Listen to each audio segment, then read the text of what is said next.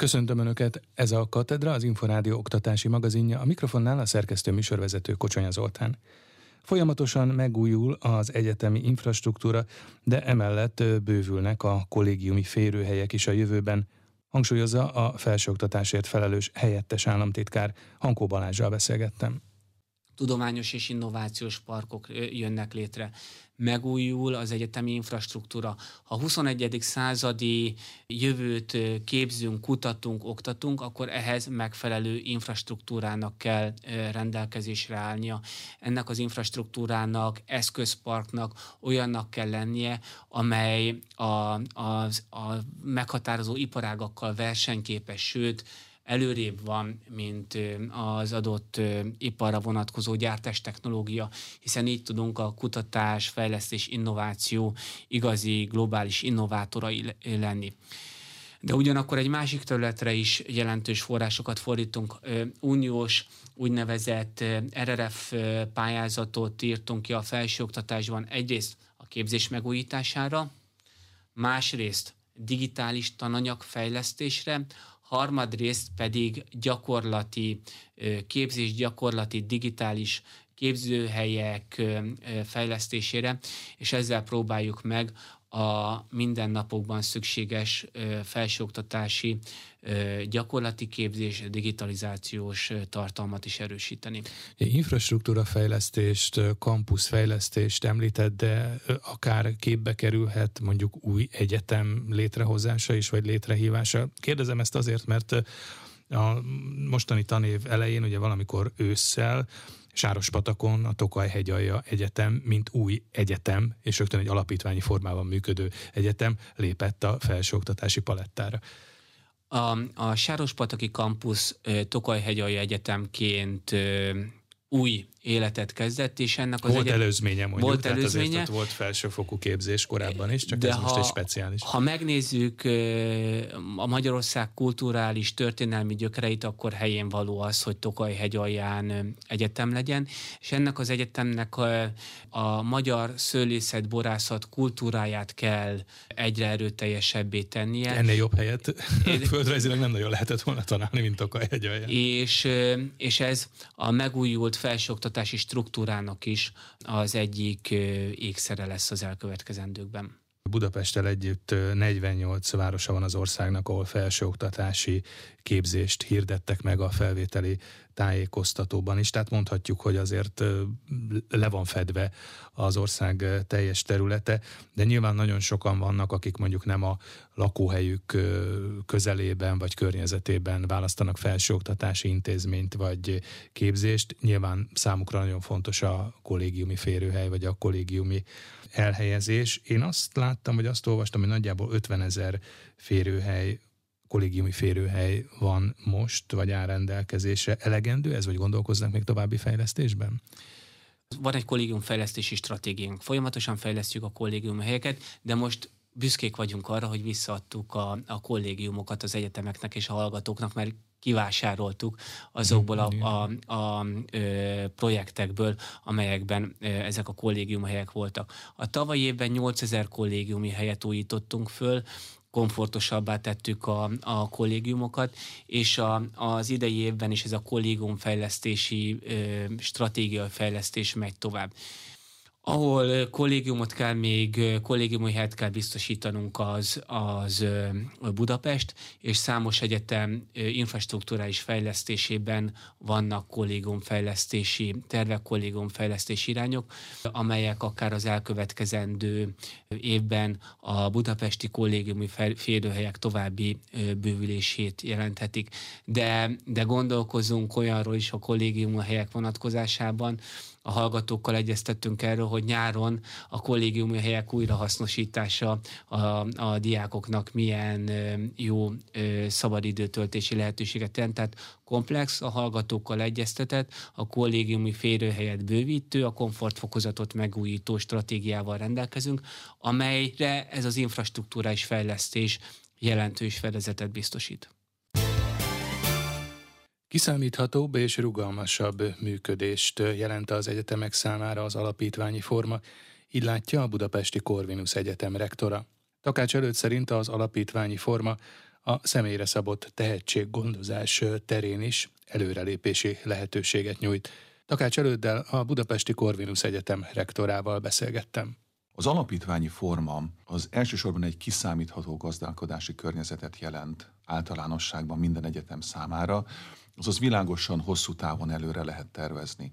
A Corvinus Egyetem esetében ez azt is jelentette, hogy át tudtunk állni, át tudunk állni folyamatosan egy korábbi mennyiségi szemléletről egy minőségi szemléletre. Azaz korábban az egyetemek finanszírozása alapvetően hallgatói fejpénzeken. Tehát a fejkvóta szerinti fejkvóta szerint működött. De abban volt érdekelt az egyetem, hogy minél több hallgatója legyen. Annyi hallgatója legyen, amennyi befér, befér a fővámtérre.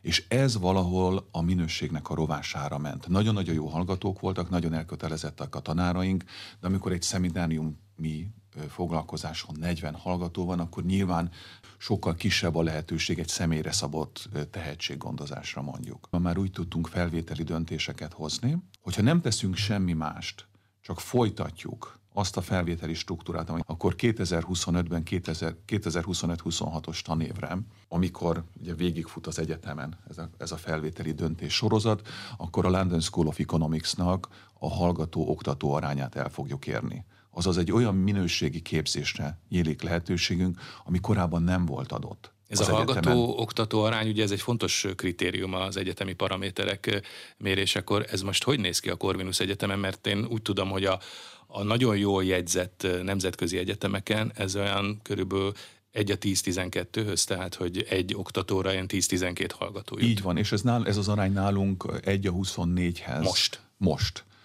Egy a 20 fölött van, és ezt el, el fogjuk érni a, az alapképzésen az 1 a 12-höz arányt, és az, ez pontosan ugyanott van, ahol a London School of Economics. Azaz ebből a szempontból semmilyen különbség nem lesz a Corvinus Egyetem és a vezető nyugat-európai egyetemek között.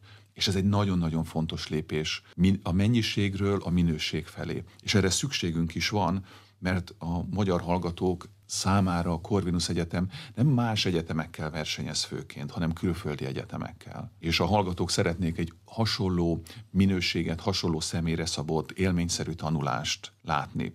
Akkor voltak éppen a Corvinus átalakításánál ezek a nyugati vagy tengeren túli vezető egyetemek lehetnek a példák? Így van, ők a példák, és ők a versenytársak is. Hogy meg kell győznünk, egy olyan kínálatot kell mutatni a hallgatóknak, vagy a leendő hallgatóknak, hogy minket válasszanak, egy olyan képzést mutatni, ami felveszi a versenyt és nagyon-nagyon jók a, a hallgatók, egy sor mérce szerint nagyon-nagyon jó képzést kapnak, és nagyon jó eredményeik vannak, de nem mindenben. Én nagyon örültem, amikor felmértük, hogy hova mennek a, a hallgatóink, és volt már olyan hallgató, aki mondjuk a, a Bécsi Wirtschaftsuni helyett minket választott, bár oda is fölvették őket, föl, fölvették a, a hallgatót, de azért még mindig megvan ez az, ez az olló, ami szélesedik a, a pontszámok eh, függvényében, és ugyanezt látjuk, hogyha megnézzük gimnáziumok szerint. Minél előrébb van egy gimnázium a gimnáziumok rangsorában, annál szélesebb az olló a felvettek és a beiratkozottak számában. Hallgató-oktató aránynak a normalizálása és a vezető nyugati európai egyetemeknek a szintjére hozása,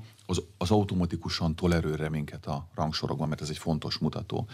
De nem az a cél, hogy az, az én célom nem az, hogy 100, 200, 300 helyet elérjünk, és nem arra optimalizáljuk a tevékenységünket, hogy minden áron menjünk előre a rangsorban.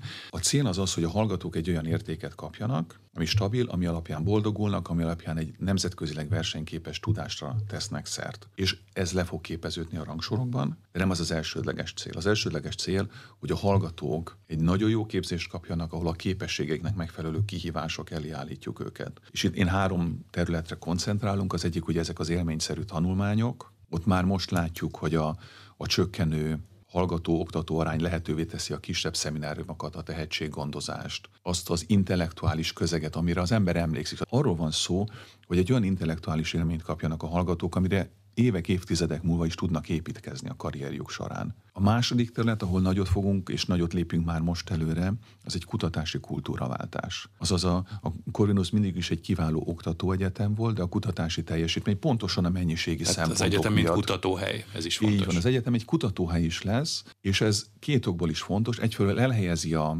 az oktatókat a nemzetközi szakmával, folyamatos visszajelzést ad a teljesítményről, folyamatos visszajelzést ad a tudásról, és amikor ez a visszajelzés megvan, ez azonnal át tud menni az oktatásba. Ez a kutatás alapon történő, angol úgy meg, hogy research-based teaching, az, amit el tudunk kezdeni, azaz egy élő kapcsolat van a kutatási eredmények között, és a között, amit a hallgatók kapnak. A modellváltáshoz kapcsolódóan folyamatosan újultak és újulnak meg a Corvinus Egyetem képzései. Az egyetem oktatási rektor helyettesével Szabó Lajos Györgyel beszélgettem. Alapvetően a két fő tevékenységi területünkre, az oktatásra és a kutatásra vonatkozóan úgynevezett funkcionális részstratégiákat vagy stratégiai irányokat dolgoztunk ki. Ezeket a részstratégiákat kiegészítettük olyan területekkel, mint a stratégiai HR, mint a hallgatói szolgáltatások, mint a vállalati intézményi kapcsolatok, mint a professzionális kommunikáció, és ezt tettük össze egy stratégiai tervé. Természetesen itt megindult a folyamatos egyeztetés a kuratóriummal, majd ezt a szenátus tárgyalta, benyújtottuk a kuratórium számára, és így lett egy stratégiánk, és tulajdonképpen azóta ennek a stratégiának a megvalósításán dolgozunk. Mind az oktatás, mind a kutatás, mind pedig a szolgáltatások területén, itt például a szakfejlesztésekben és az oktatás megújításában, a kutatás támogatásában, az akadémiai életpálya modellben, illetve az említett funkcionális szolgáltató tevékenységek megszervezésében nagyot léptünk előre. Az köztudomás, hogy új szakok indultak, illetve indulnak szakok struktúrájában is megújultak. Mik a főbb szempontok ennél az átalakításnál, mondjuk a szak megújításoknál?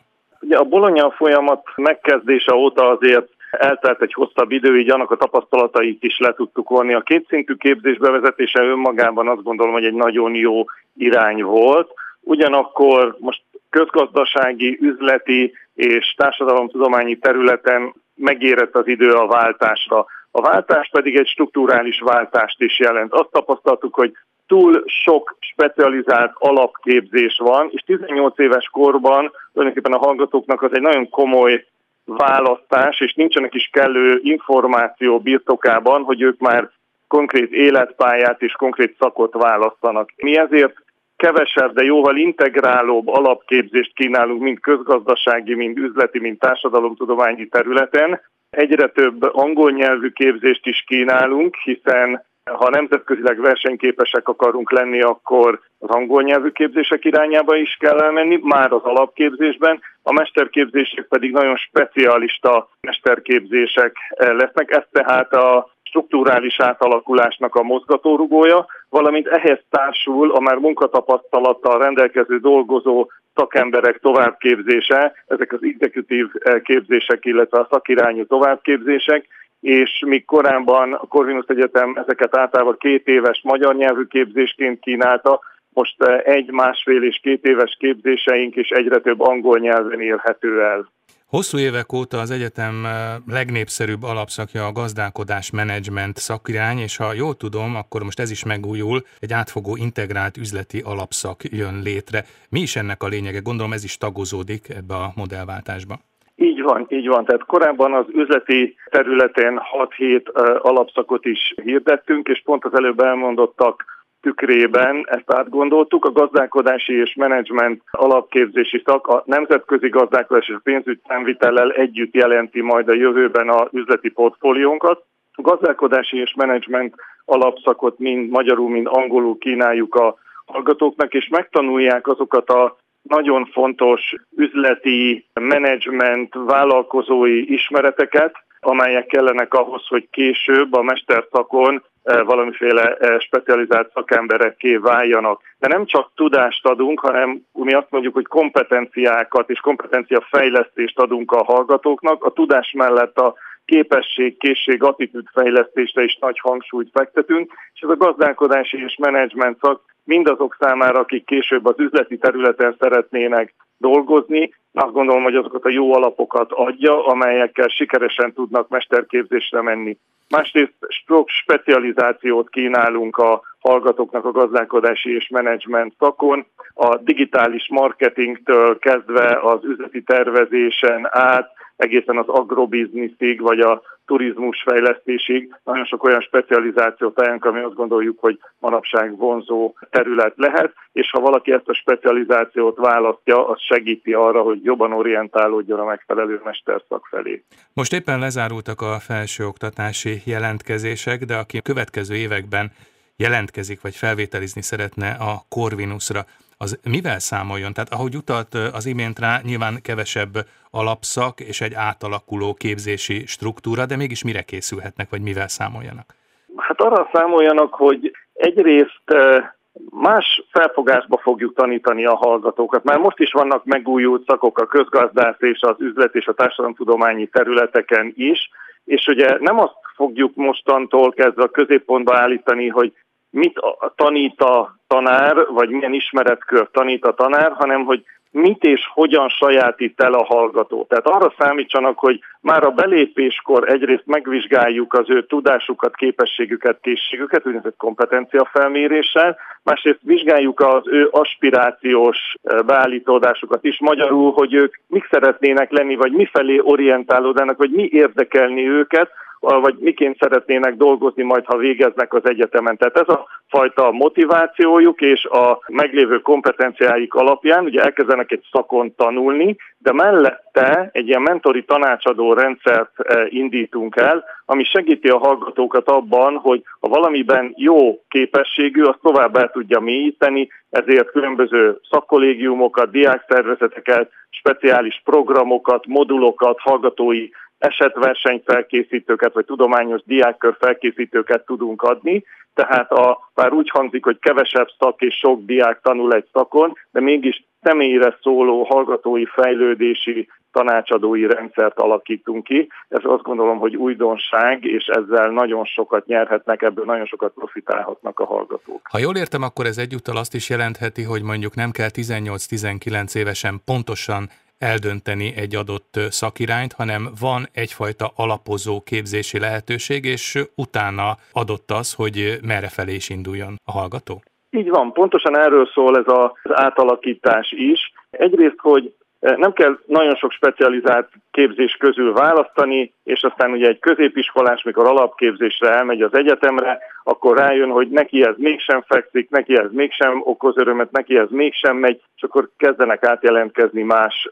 szakokra egyetemen belül, vagy egyetemek között. Azzal, hogy mi szélesebb spektrumú alapozó képzést adunk a hallgatóknak, nem kényszerítjük ilyen korán választás elé, gyakorlatilag a specializációkat a harmadévtől választja a hallgató, addig már van két év tapasztalata, és pontosan tudja, hogy mi az, ami megfogta, mi az, ami érdekli, mi az, amihez a képessége, tudása megvan, és szeretné csinálni, és akkor már azt a specializációt fogja választani. Tehát ebből a szempontból a e, diákok számára egyfajta alkalmazkodást, egyfajta képességmérés, felmérést és egyfajta ön tanulást eh, is eh, lehetővé tesz, vagy szakmai önismeretet is lehetővé tesz, hogy tényleg olyan pályát válaszol, amivel később sikeres lesz. Katedra. Merre tart a hazai oktatás? Milyen lesz a holnap iskolája? Időközben lezárult a Budapesti Corvinus Egyetem képzés-fejlesztési projektje a Széchenyi 2020 program keretében megvalósuló fejlesztésekhez a felsőoktatási intézmény több mint 300 millió forintos támogatást kapott. A program a Székesfehérvári kampuszon a duális képzések fejlesztése mellett a gyakorlatorientált arculat kialakításához is hozzájárult.